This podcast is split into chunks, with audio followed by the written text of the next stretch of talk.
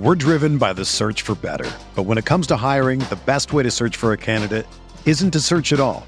Don't search match with Indeed. Indeed is your matching and hiring platform with over 350 million global monthly visitors, according to Indeed data, and a matching engine that helps you find quality candidates fast. Ditch the busy work. Use Indeed for scheduling, screening, and messaging so you can connect with candidates faster.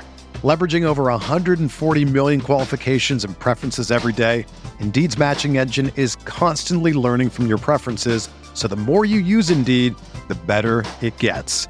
Join more than 3.5 million businesses worldwide that use Indeed to hire great talent fast. And listeners of this show will get a $75 sponsored job credit to get your jobs more visibility at Indeed.com slash BlueWire.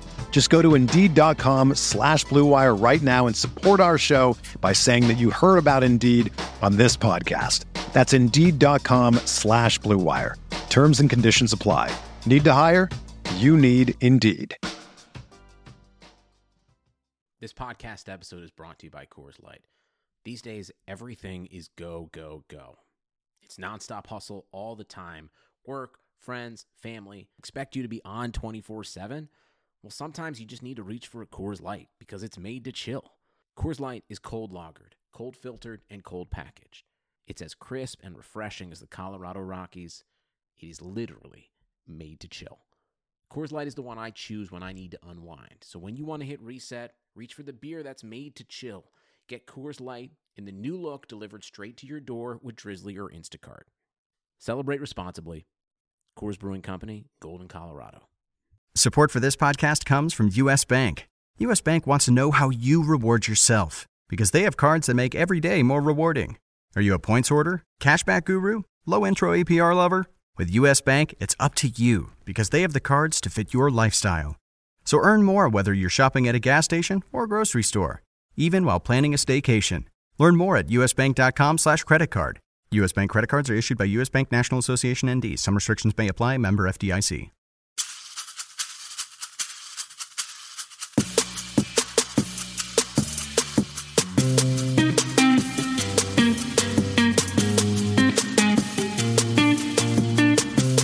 This is the RotoWire Fantasy Football Podcast. Here's your host, John Halpin.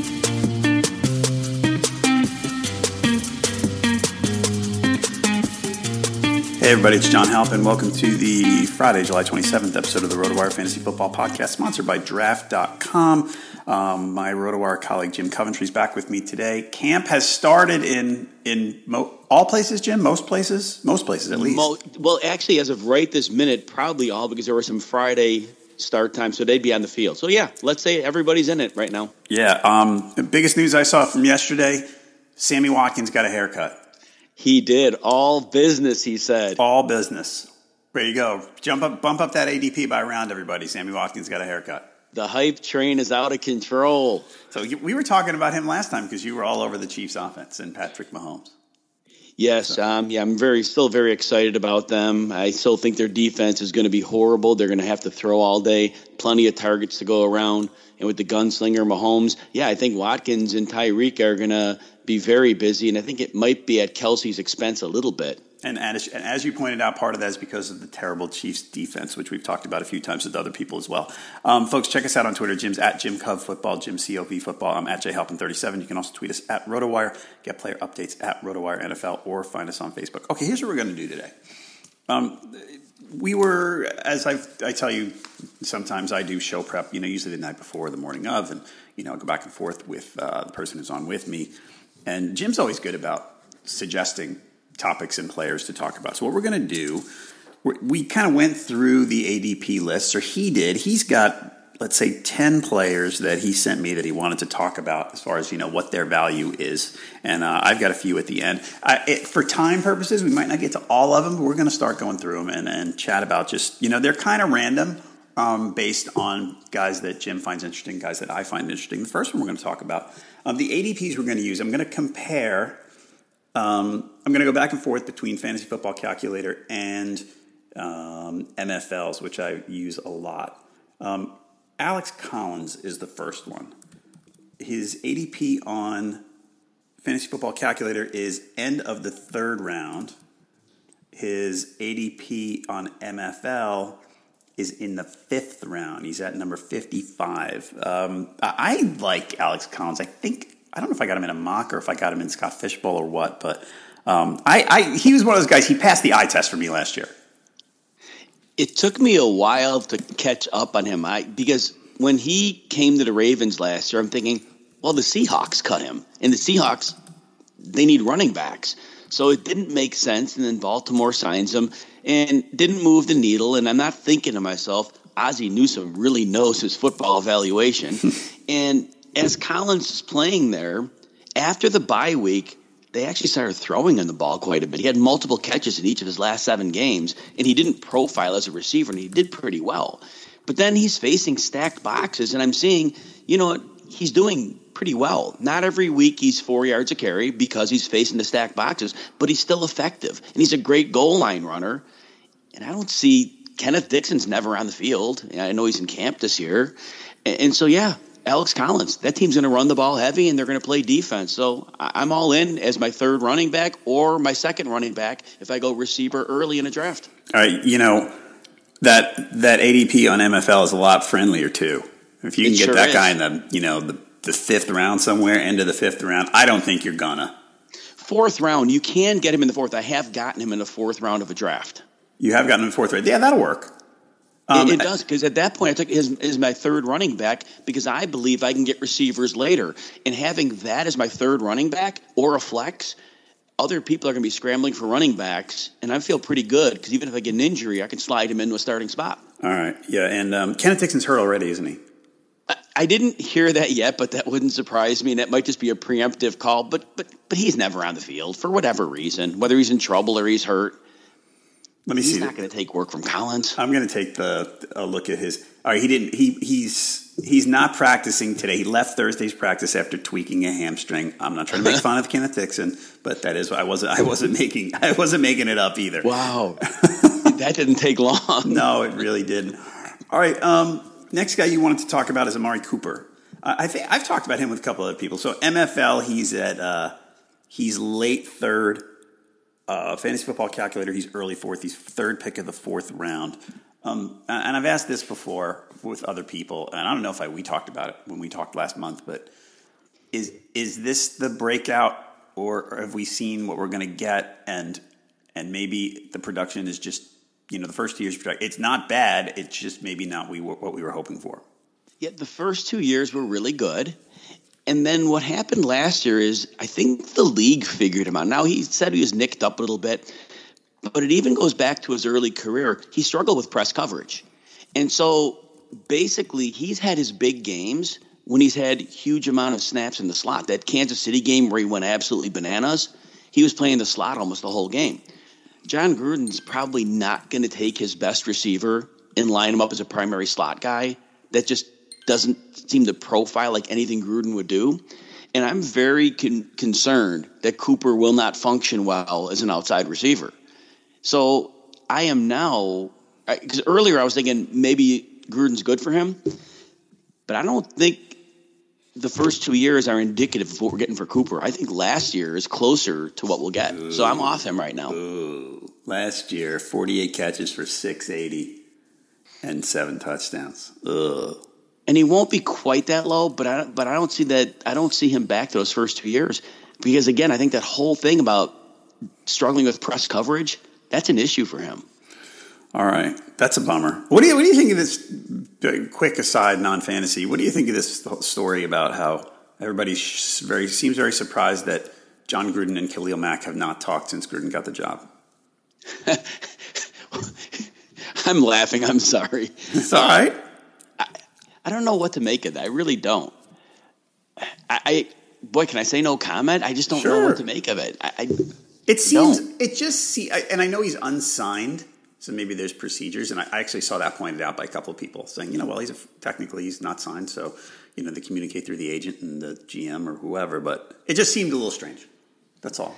And for a guy who's always been considered a player's coach, of course, a decade or so ago, but you think he would be a guy that would talk to his players more. But Yeah. like you said, maybe it's something that it's a business. Maybe it's business right now. And and just folks, just bring it up. It doesn't mean I think the headline. You know, I'm shocked or horrified or think John Gruden's terrible or anything like that. I just thought it was an interesting note. It just seemed you you look at that and you go, huh, that's it seems weird. All right, um, Demaryius Thomas is next.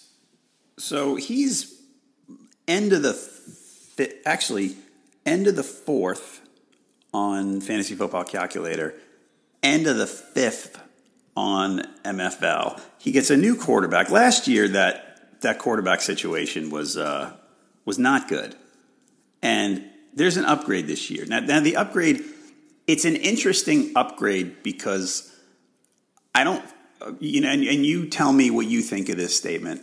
I don't think we know who Case Keenum is right now. I don't know what I'm going to get if I'm the Broncos out of Case Keenum. He's last year showed he's better than I thought, but I don't know if he's as good as he was last year. Last year, Demaryius Thomas, look, the targets were still healthy. at 140 targets, 83 catches, but but you know the yards per catch were down. He was under 1,000 yards. Um, what do you think Case Keenum's presence is going to do for him? First of all, I love your intro on that. We don't know what Case Keenum is, but we know he's not Trevor Siemian, and we know he's not Paxton Lynch. Right? How about that? That's pretty good. Yeah. And so Demaryius, two years, he's had awful quarterback play, and he's averaging a thousand yards and five touchdowns. He actually scored five touchdowns in each year. Um, so he produced with nothing at quarterback. I mean, everybody was disappointed with the thousand yards because it wasn't the thirteen hundred he used to get. But now, if we're paying fourth or fifth round prices on him, and that's I guess his floor, because he's still only 30 years old. He's certainly not over the hill yet. And Keenum is certainly better than the quarterbacks that he had. And the one thing I will say about Keenum is he does have a strong arm, and he's never been afraid to throw the ball, even when he Right. wasn't good. And this is kind of what Demaryius Thomas needs. He's a bigger target, good catch radius. He'll get himself open in the short part of the field. He's not the vertical threat he used to be, but he still can take a pass and run through people. So, yeah, I think at that cost in the draft, if you know you're getting over a thousand yards and five touchdowns with upside for more, those are that's very valuable there. It's solid. I agree. And the five touchdowns you would think is going to go up I would hope. based on the quarterback talent. So, yeah, okay. Um, but yeah, again, those those draft spots, fifth round especially, that's a nice spot for him. Um, all right. Next up for you, this was an interesting one for me. I'm going to tell you why. Larry Fitzgerald.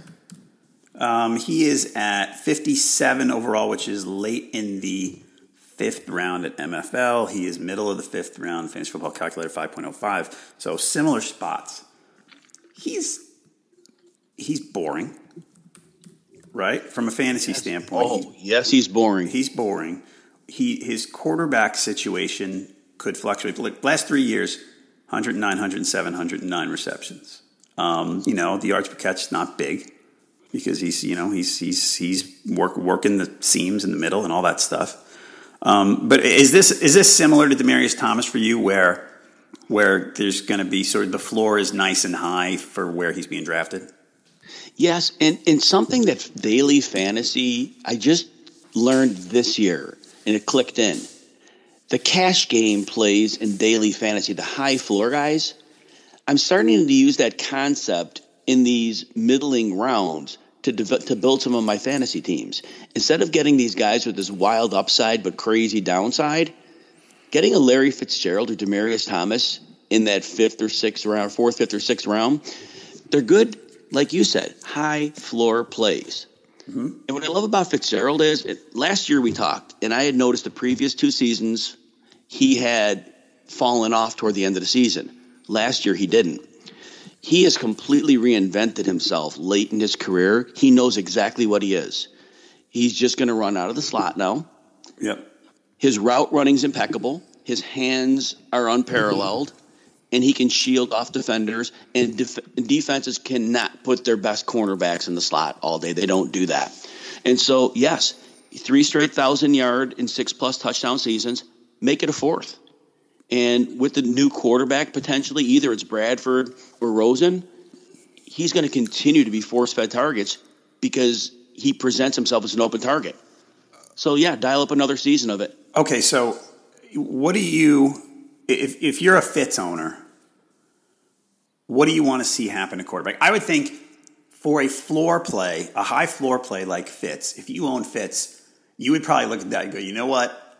With Sam Bradford, I know what I'm getting. And he'll probably use Fitz a lot. That that would be the safer play for a Fitz owner, right? I would say. But I wouldn't back off of Rosen either. And I like Rosen, don't get me wrong. It's just go go ahead, I'll let you finish. As a younger quarterback, if you have an elite option open in the short area of the field before the pass rush gets there, it's going to feel really comfortable. In years ago, teams would put their weaker receivers in the slot, and to a degree, a lot of them still do, but many don't. And when your weaker receivers are there, it wasn't an inviting target, and so a lot of the quarterbacks would scramble first. But as a rookie, knowing Fitz is there, yeah, I think that's going to be his safety valve. Okay. Because it's his best player. Yeah. Um, and David Johnson's return that probably doesn't affect that Fitz too much. No. I mean, you know, he, he did, you know, he put up the numbers the year before when Johnson dominated. So all good. I, I mean, and Fitz is by far their best receiver. Everybody's gone. Jaron Brown's gone. John Brown's gone. And so it, it's like Fitz's show. The other guys around him are all breaking in.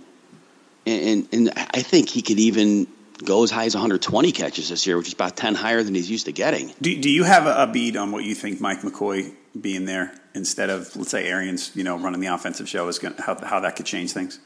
Well, yeah, Mike McCoy's always loved the short passing game, okay. and I think that plays into Fitz's wheelhouse, obviously, yeah, as well. And, and, so he's all about the safe passes, um, taking occasional shots, but he's not a big deep shot play caller. So it's really the sweet spot for Fitzgerald. The coaching couldn't have been better. Whereas Arians wanted to send the ball downfield, and Fitz still got his 105 or so catches. Right. But McCoy is actually a better fit for what Fitzgerald Fitzgerald does. Okay, you know it's funny. I wanted to get back to one thing that you said. You you you talked about the DFS high floor guys in the middle rounds. Y- yesterday's episode, July 26th, um, Michael Rathburn, who's a DFS guy, more than more than anything. I mean, Mike's a well-rounded fantasy player, but DFS is sort of his wheelhouse, and he's really good at it. And he said he likes the high floor guys early.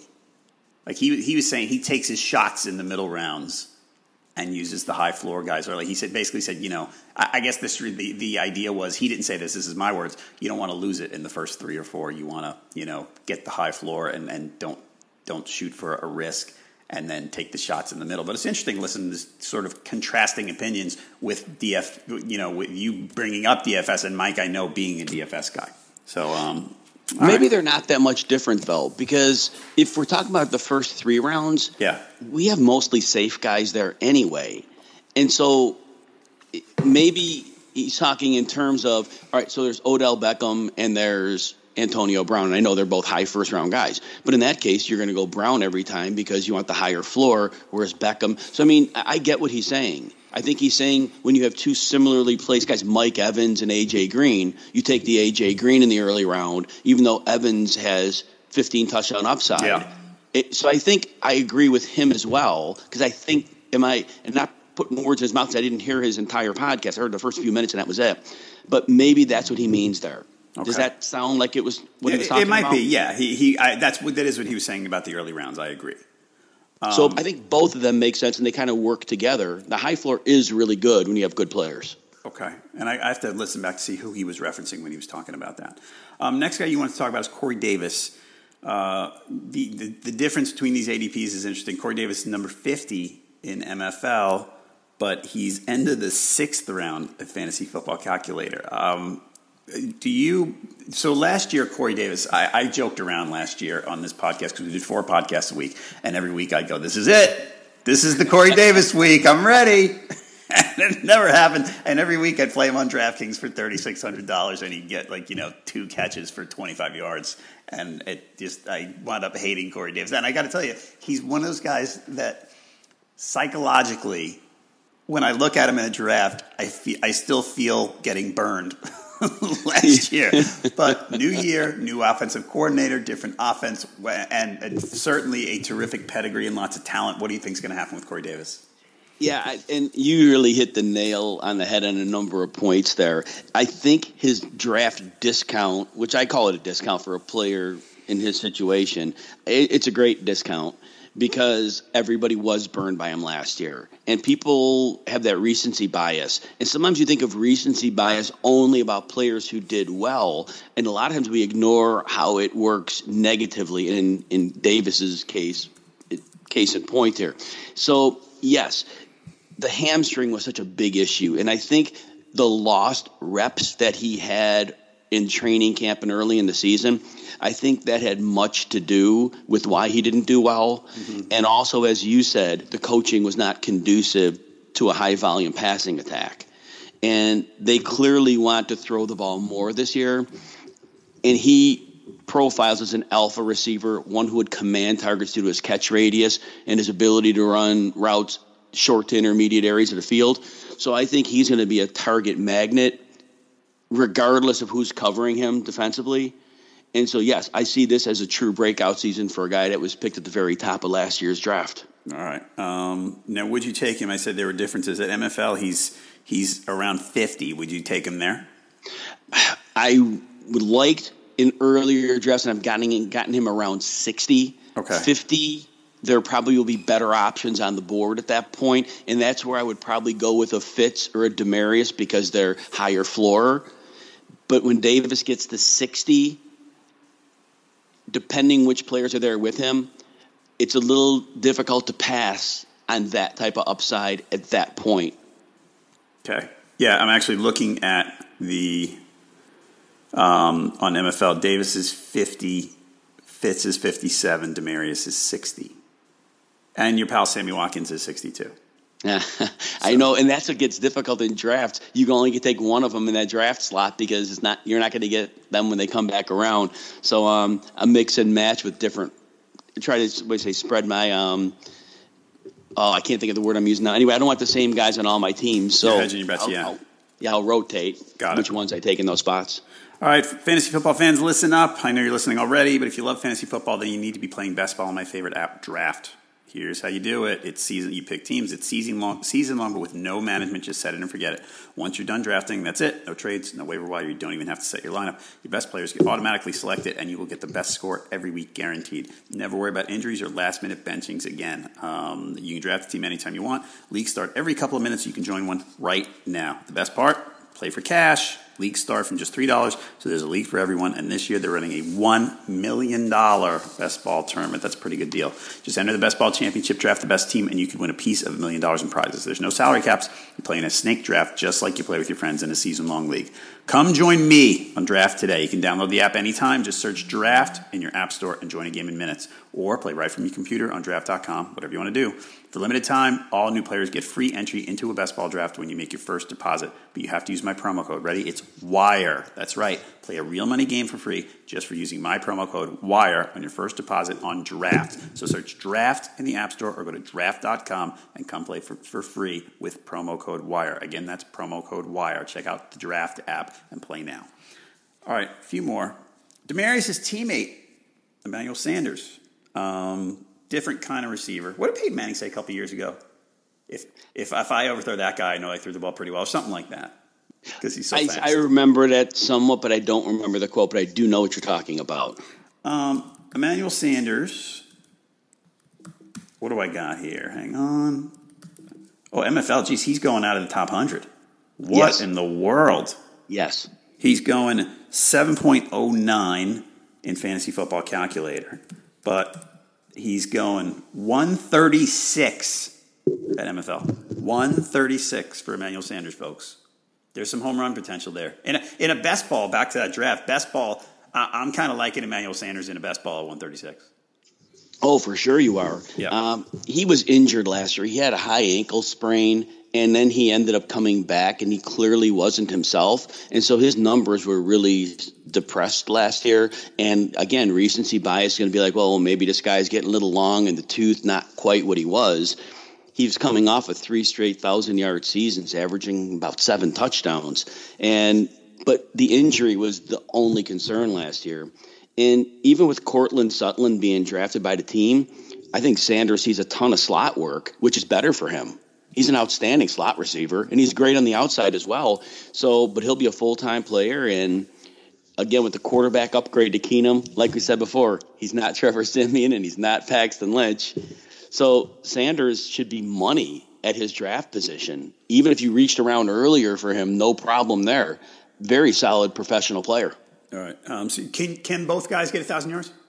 Oh, yeah, absolutely, right. absolutely. Because they they really don't have an established tight end, and that that's a big deal.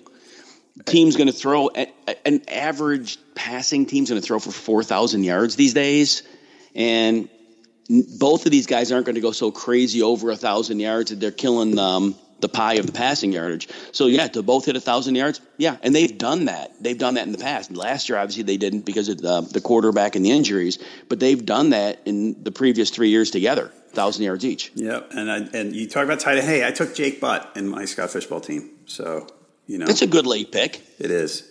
Um, I like that one. And speaking of Scott Fishbowl, the next two guys are on my Scott Fishbowl roster that we want to talk nice. about. Nice. The first is DeVante Parker. Um, Parker, fantasy football calculator, is going in the middle of the ninth round. In um, on MFL, he is going number eighty, which is seventh. Um, potential last year was supposed to be the DeVante Parker breakout. This time last year, everybody loved DeVante Parker, and it just didn't happen. And the quarterback issues certainly played into that. Tannehill's back. Jarvis Landry's targets are there for the taking for someone, perhaps Danny Amendola, perhaps Kenny Stills, um, perhaps DeVante Parker. What do you think is going to happen there? Okay, so I was on the train last year as well, yeah. and now most people are off. Obviously, as ADP proves that. The post hype sleeper, there it is. Yes. Before he hurt his ankle in week four, and it was a significant ankle injury, the three games he played, one weeks one through three, he was on pace for 1,200 yards and five touchdowns. Looked great. He yep. was the guy that people expected. Wasn't putting up crazy gaudy numbers, but who won't take 1,205 touchdowns, right? Right. Once the ankle went down, and Jay Cutler was, you know, obviously the quarterback, and as time extends, not so good. Um, so yeah, his season went down the toilet. But apparently, word is that he really set his mind right to training this year, trained really, really hard. The coaching staff was really impressed to see an improved work ethic by him, but he was on a pace for a good season. He was. The injury killed him. So I think, I think he gets another chance this year, and I'm I'm taking him in most of my rosters. He's on a number of them right now. For first three games last year, he had 27 targets, 18 catches, and he was averaging. It looks like about I'm just going to estimate 75, 76 yards a game. Yeah, so, that's pretty strong. Guys, um, something in the 80s, something like 79. Then he had something in the 60s. Those three, those his first three games. It's funny. I think one of the things last year was when when Tannehill got hurt and they signed Cutler. I, I think the, the prevailing wisdom seemed to be that Cutler would be a good fit for him. Yes, because of the downfield throwing that Cutler had done, and in the preseason they dialed up. They they connected on one long touchdown, and they just missed on another. Um, and so yes, and I was one that was um, advocating that as well. But then once Cutler got shell shocked and Parker's ankle was keeping it from getting downfield, it just wasn't going to work. All right. Um, okay. The next guy, and I, I, like this to discuss this guy, and he will. I will say that he's probably people are going to hear this name go, oh, so I'm going to hear another fantasy two fantasy analysts talk about this guy. I've been hearing his name all summer. George Kittle. He's 11.04 uh, at Fantasy Football Calculator. He appears to be in the 11th round as well. Um, let's say mid 11th for uh, MFL.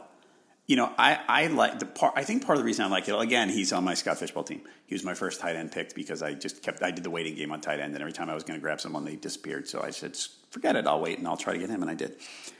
Um, I don't like the weapons. I keep saying that I'm down on Garoppolo because I don't like the weapons in San Francisco. I look and I go, you know, Garcon and and uh, Goodwin and you know Pettis and uh, so right and, and, like Kittle. Kittle's the logical, you know, kind of guy to break out a bit here, isn't he?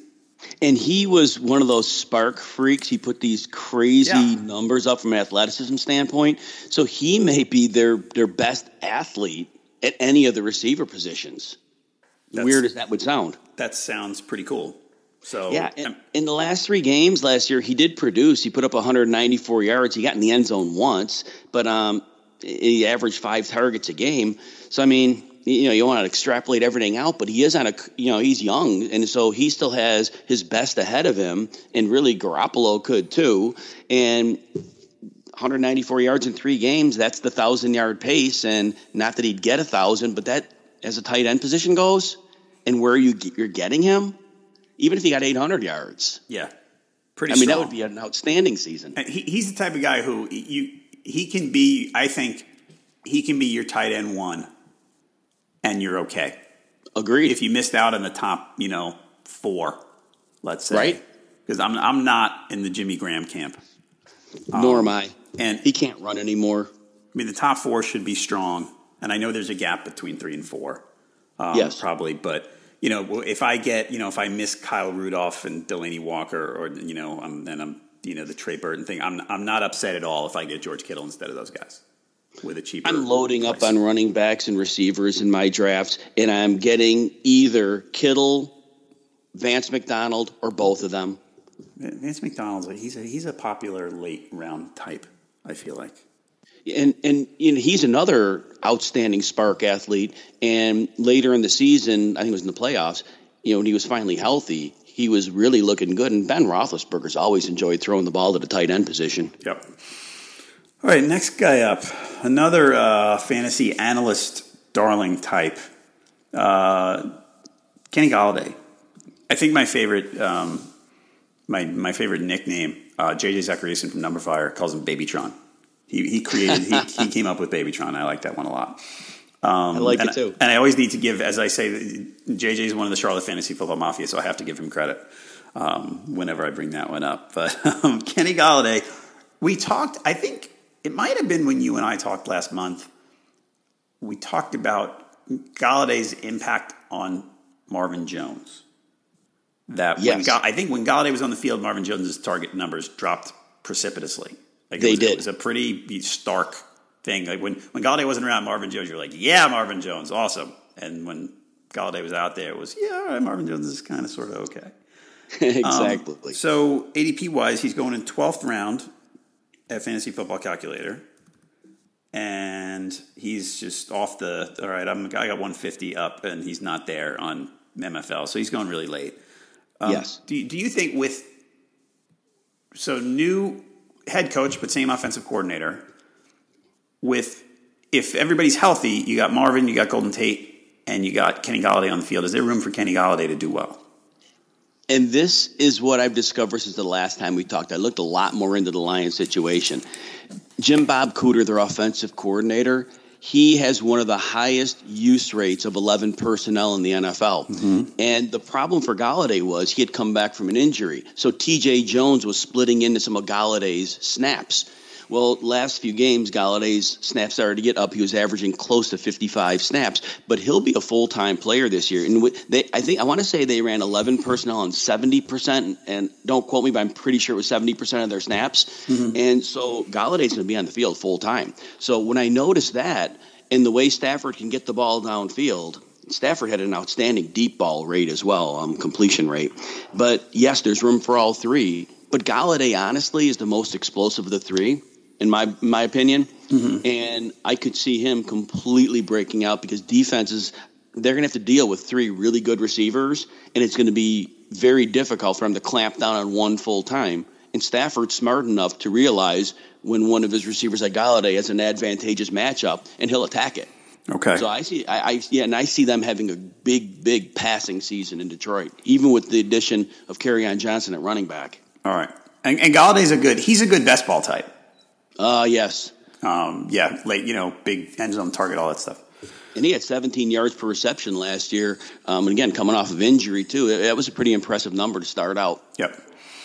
All right. Um, next guy, last guy on your list. This is another one. He was more of a. I, I, I joked about DeVante Parker being very popular last year. This guy was, I think his popularity was the year before, and it had a lot to do with, you know, separation rates and things like that. Mm-hmm. And it was Tyler Lockett. Yes. Um, I think it was after his rookie year. I want to say that people kind of said, "Hey, there's a lot here. There's a lot to like," and it just kind of hasn't panned out yet. Um, Paul Richardson's gone from Seattle. Um, they're gonna. They they seem to be committed to a running game, but we've heard this before, and I don't know if they're capable of having a good running game with the um, with the offensive line. Do, do you think so? Tyler Lockett. I mean, thirteenth round. I'm looking at here. Fantasy football calculator. He certainly he's not getting drafted in some leagues. Right. Is, is, he's one of your. Is he one of your late round dart types? He is, and let's paint a little picture here. So Seattle, up until not last year, but the previous year, they had a really good defense, and so. Mm-hmm. When Tyler Lockett's breaking in, they're not that crazy of a pass heavy team. They're they're balancing it, they're running, they have some leads and things like that. Well, last year, now their defense starts to go into free fall and they're going to have to throw. The problem was Lockett in the last game of 2016 had a nasty broken leg. Yep. He was not anywhere close to himself last year, yet he played all 16 games. Um, Pete Carroll, and I know he paints the great picture for everybody, but he was specifically talking about Lockett's health and saying that it's clear that his explosion returned to him, that the limitations of 2016 are, are beyond him. So now I think after you painted that picture, the perfect storm's in place. Seattle is not going to be a good defensive team. They're going to have to throw the ball. And Russell Wilson, who better at scrambling around the pocket and buying time? And as he does that, Lockett getting downfield for some of those crazy long completions that Wilson will throw when he's under duress. To me, this is a match made in heaven. All right. Um, so Tyler Lock, could could he be your? I mean, the tight end change. So could he be your number two receiver in Seattle? Well, I, he's beginning the season that way. Yeah. And with with his ability to make plays, from what we saw his rookie in his second year before the broken leg, yes, um, he should be. And I, I mean, he was a big breakout candidate. Yeah.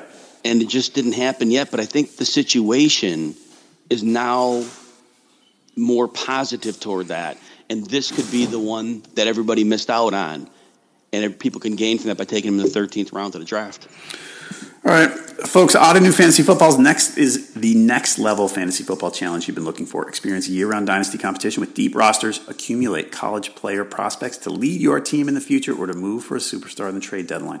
Ottoneu Fantasy Football never sleeps with year-round trades and off-season arbitration. Learn more about why everyone plays Ottoneu because everyone be, be ah, I got tongue-tied. Learn more about why everyone who plays Ottoneu becomes addicted at ottoneufootball.com. That's O-T-T-O-N-E-U. Ottoneu, better fantasy football.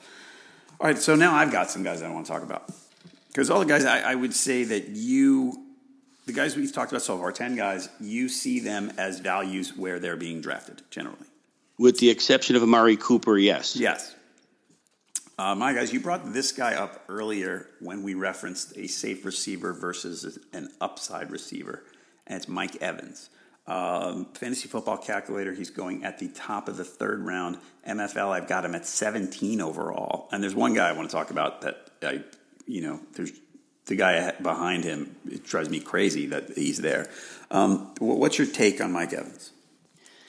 So I was one in the camp who was willing to take him seventh in last year's draft. Mm-hmm. No issue with that, and and this isn't recency bias, but they're collecting a good group of receivers there.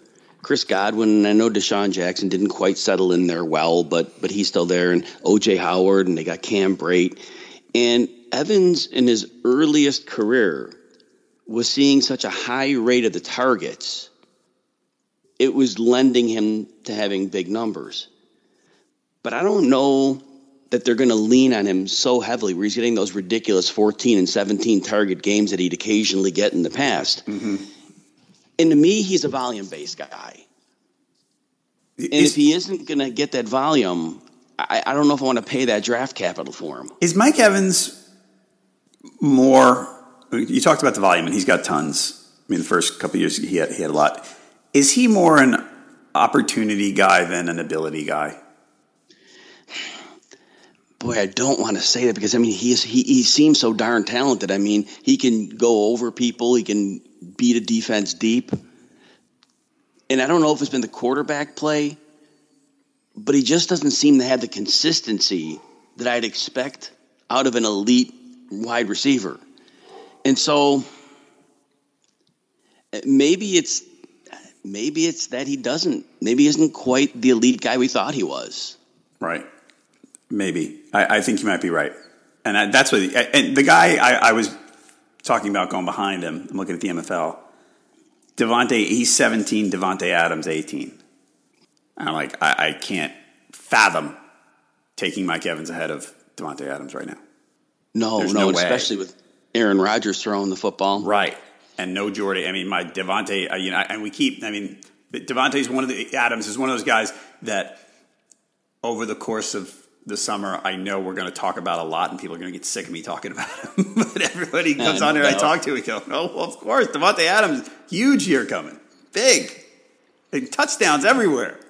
So, What amazed me about Davante Adams last year and his connection with Rodgers, where there were a couple of plays in particular where he was heavily guarded in the end zone, and Rodgers threw a pair of ridiculous passes. One was on the opposite side hip of Adams, and the other one was uh, toward the shoulder. But they were just ridiculous passes. But it showed that the chemistry between those two was crazy because they both knew what they wanted to do, and as tightly covered as Adams was, it didn't matter. Adams was making that catch, and Rodgers was just going to laser the ball in there. And when you have Aaron Rodgers' trust to that degree, you're gold. Yeah, you are. Um, yeah, that's good. That Davante Adams. That's so my my. I, I, I've- I've settled to the point where my dream second round pick is probably Davante Adams. In Well, I so hope you get quite a few shares of him. That, that that'd be a great thing. Right. Actually, in in the in the did I did I pass on him in in fishbowl? Because I know I took. Who did I take here? Hold on. Oh, I took Keenan Allen because it was it's a half PPR. Um, I think Adams was gone for some reason. Anyway, You get the point for half point for a first down too, right? Yeah, right. bowl. And so Allen's pretty good in that. Next guy oh, is an interesting one. Mark Ingram, who's suspended for the first four games. He is fantasy football calculators top of the fifth round, which is pretty steep. Um, MFL, I've got him at 85, which is you know the six seven turn. So you're going to miss out on him, which for a while, which is not so great. Once he's back, Mark Ingram's a good runner. He's a good. He can catch the ball. I know Kamara's there, but Kamara was there last year, and they found a way to make it work with both. I mean, they had a fantastic running game because they had these two really good backs, and and Kamara is the one who gets all the attention. And I've talked about already how I'm kind of out on Kamara because I just don't like the because of Ingram. I don't like Kamara in the middle of the first round. I think he's a terrific player. I won't be drafting him in most cases. Ingram, if you can get him in the sixth, seventh round and kind of bury him for you know the first month, that's. I think that's going to pay off really well. I definitely see that possibility, and it's a good case to make. There are a couple things that give me pause. The first thing is that during weeks 15 and 16 last year, there was a clear transition between Kamara and Ingram. Okay. Kamara had his two highest use rates of the season. It was like 17 and 18 touches when he'd only been getting like 12 to 13. And it, the team was making a clear move toward Kamara at that point. And so, and those touches were at the expense of Ingram, who saw his touches drop. The next thing that worries me is this Willie Snead was a pretty darn productive player for them in 2016. He got suspended. He hardly saw the field when he came back. And it's not like the Saints had great secondary receivers. Snead was clearly one of their better receivers. And it was like they had no tolerance for somebody that wasn't going to be there for them. And they banished Willie Snead. Well, now Ingram's in a contract year. And I'm very concerned that Sean Payton is going to be happy enough with his running game and say, we can win without you, and just kind of let him fade into free agency. All right. That's my concern. And I might be wrong. Yeah, I, I'm a big Ingram fan, but you're right. I mean, late in the year, you could see. I'm looking at the snap count for Ingram, and from week 13 on, I'm going to do it right here. Good, good. 36, 42, 41, 32, 33, 27, 27. And the last two were playoff games. Um, So yeah, I, I don't know. I, I it, may, maybe it depends on where the pick where he gets drafted. But yeah, I, I just I still think that if Ingram's going to get 12 touches a game, I, I don't think I want. It, and that's if, and you're and you're skeptical if that's going to happen. But that's like where I I, said, am a little Willie scared. Snead was really productive for them the previous year, Yeah, and for was. him just to be faded out like that, that blew me away. Yep. All right, the next one. So uh, the Deshaun Watson fans are everywhere. they are. Um, and last year, he, you know, it wasn't just the running. He he threw the ball. I mean, tons of touchdowns. Threw the ball deep and throwing the ball deep. I mean, hey, you got you got DeAndre Hopkins, but he can't catch everything. Will Fuller played pretty darn well with uh, Deshaun Watson. Will Fuller, fantasy football calculator, end of the fifth round, and on MFL, I've got him early seventh. I'm I'm not a I'm not a Will Fuller guy. I, I tend to. I mean, may, maybe it's different if you're doing DFS, but I find myself, you know, DeSean Jackson's a guy that comes to mind here. The guy who is a, you, the the home run hitter types. I just tend to shy away from because I go, you know, I might get a huge week, but then next week I might get one for fourteen. Right. And I'm just it it just doesn't do it for me. And last year, if you look at what Fuller did, I mean, the, t- the targets kind of they were okay for a couple of weeks. He had, he had th- three games with over six targets. And I, you know, I just for me the volume's not there. Even in the middle rounds, uh, I'm just maybe in a best ball, but generally I, I'm season long. He's not the type of guy I like. And five and an 11 pick of the fifth round made me look and go, wow, that's aggressive. La- I, we may have talked in our last podcast about this, but I really saw a lot of similarities between Deshaun Watson's four game sample size if, when they let it turned him loose to Rob um, RG3's performance in his rookie year. And what I found when I was watching those games was that often receivers were wide open downfield, like I mean nobody near them. And Fuller was a recipient of some touchdowns with nobody near him. And it was like one of those things where defenses were so caught off guard by the offensive system that was being used. And then all of a sudden, remember what happened to RG3? Well, they figured out what he wanted to do and they took that away and never made the adjustment. And in, and I know you know this, Deshaun Watson is one of the weakest arms in the NFL. Mm-hmm. But if somebody's running wide open down downfield, you can make that throw every time. Right. But if this gets figured out at all, and everybody knows Fuller's fast anyway to start, but I don't think he has anywhere near the success rate. I was listening to a podcast, I believe yesterday or the day before, and so this isn't my number, but somebody had said at one point Fuller saw 13 passes and seven of them were touchdowns. Talk about unsustainable, right? Wow. Yep. Absolutely. Even if Uh, they don't figure him out, that's not sustainable. Yeah, I'm not. I'm out. Um, even in the seventh round, I think I'm out. Correct. All right, two more guys. Um, we're at 45 ish minutes, so let's get them quick. Um, Tevin Coleman. I'm looking, I'm seeing seventh round for Tevin Coleman. Um, he's a he's a, he's a sidekick, right? He is a sidekick, yes, in the short end of the side. Yeah, exactly. Like I said, sidekick. He's not like a co number one. No, and there's no. I mean, uh, hang on. I'm seeing where he is in MFL. 70th pick, yeah. So late sixth, early seventh. I mean, I know that's not an expensive thing, but uh, you know, my my my upside there requires injury, doesn't Yes, it? yes. It almost reminds me of people taking Derrick Henry when DeMarco Murray was there, investing a sixth round pick or so, Yeah. maybe even fifth in Henry, thinking, well, if Murray gets hurt, I got a jackpot. Well, yeah, good luck. Right. All right. So we're both out. Although he and, and Coleman, when he's on the field, is effective. He's been over four yards a carry each year. But like you said, there's not enough touches there. And if he gets a full time role, and the defense is use, treating him as number one running back, does his efficiency go down at that point? Um, yes, probably. And, Yeah, I would think. But even last year, last year he was in the games that he did play when Freeman was out. He did fine. Yes, He scored touchdowns. That's the thing Yes. because that offense is will probably be pretty good. You know, and we've seen this over years. Change of pace guys for limited periods of time do really well. Yep. even like you said, for a game or two with injury. But if it becomes an established starter, then all of a sudden we find out what the guy is really about. Right. Okay, last guy. And this guy's interesting. And he actually relates to a conversation, the previous conversation we had. When when we talked a month ago, we talked about Sammy Watkins. And you talked about watching the tape and saying Sammy Watkins was open all the time. Yes. They just didn't throw to his side of the field. And, and I've had this the subsequent conversation as to how that relates to Brandin Cooks. And a lot of people are afraid that the same fate will befall Brandin Cooks.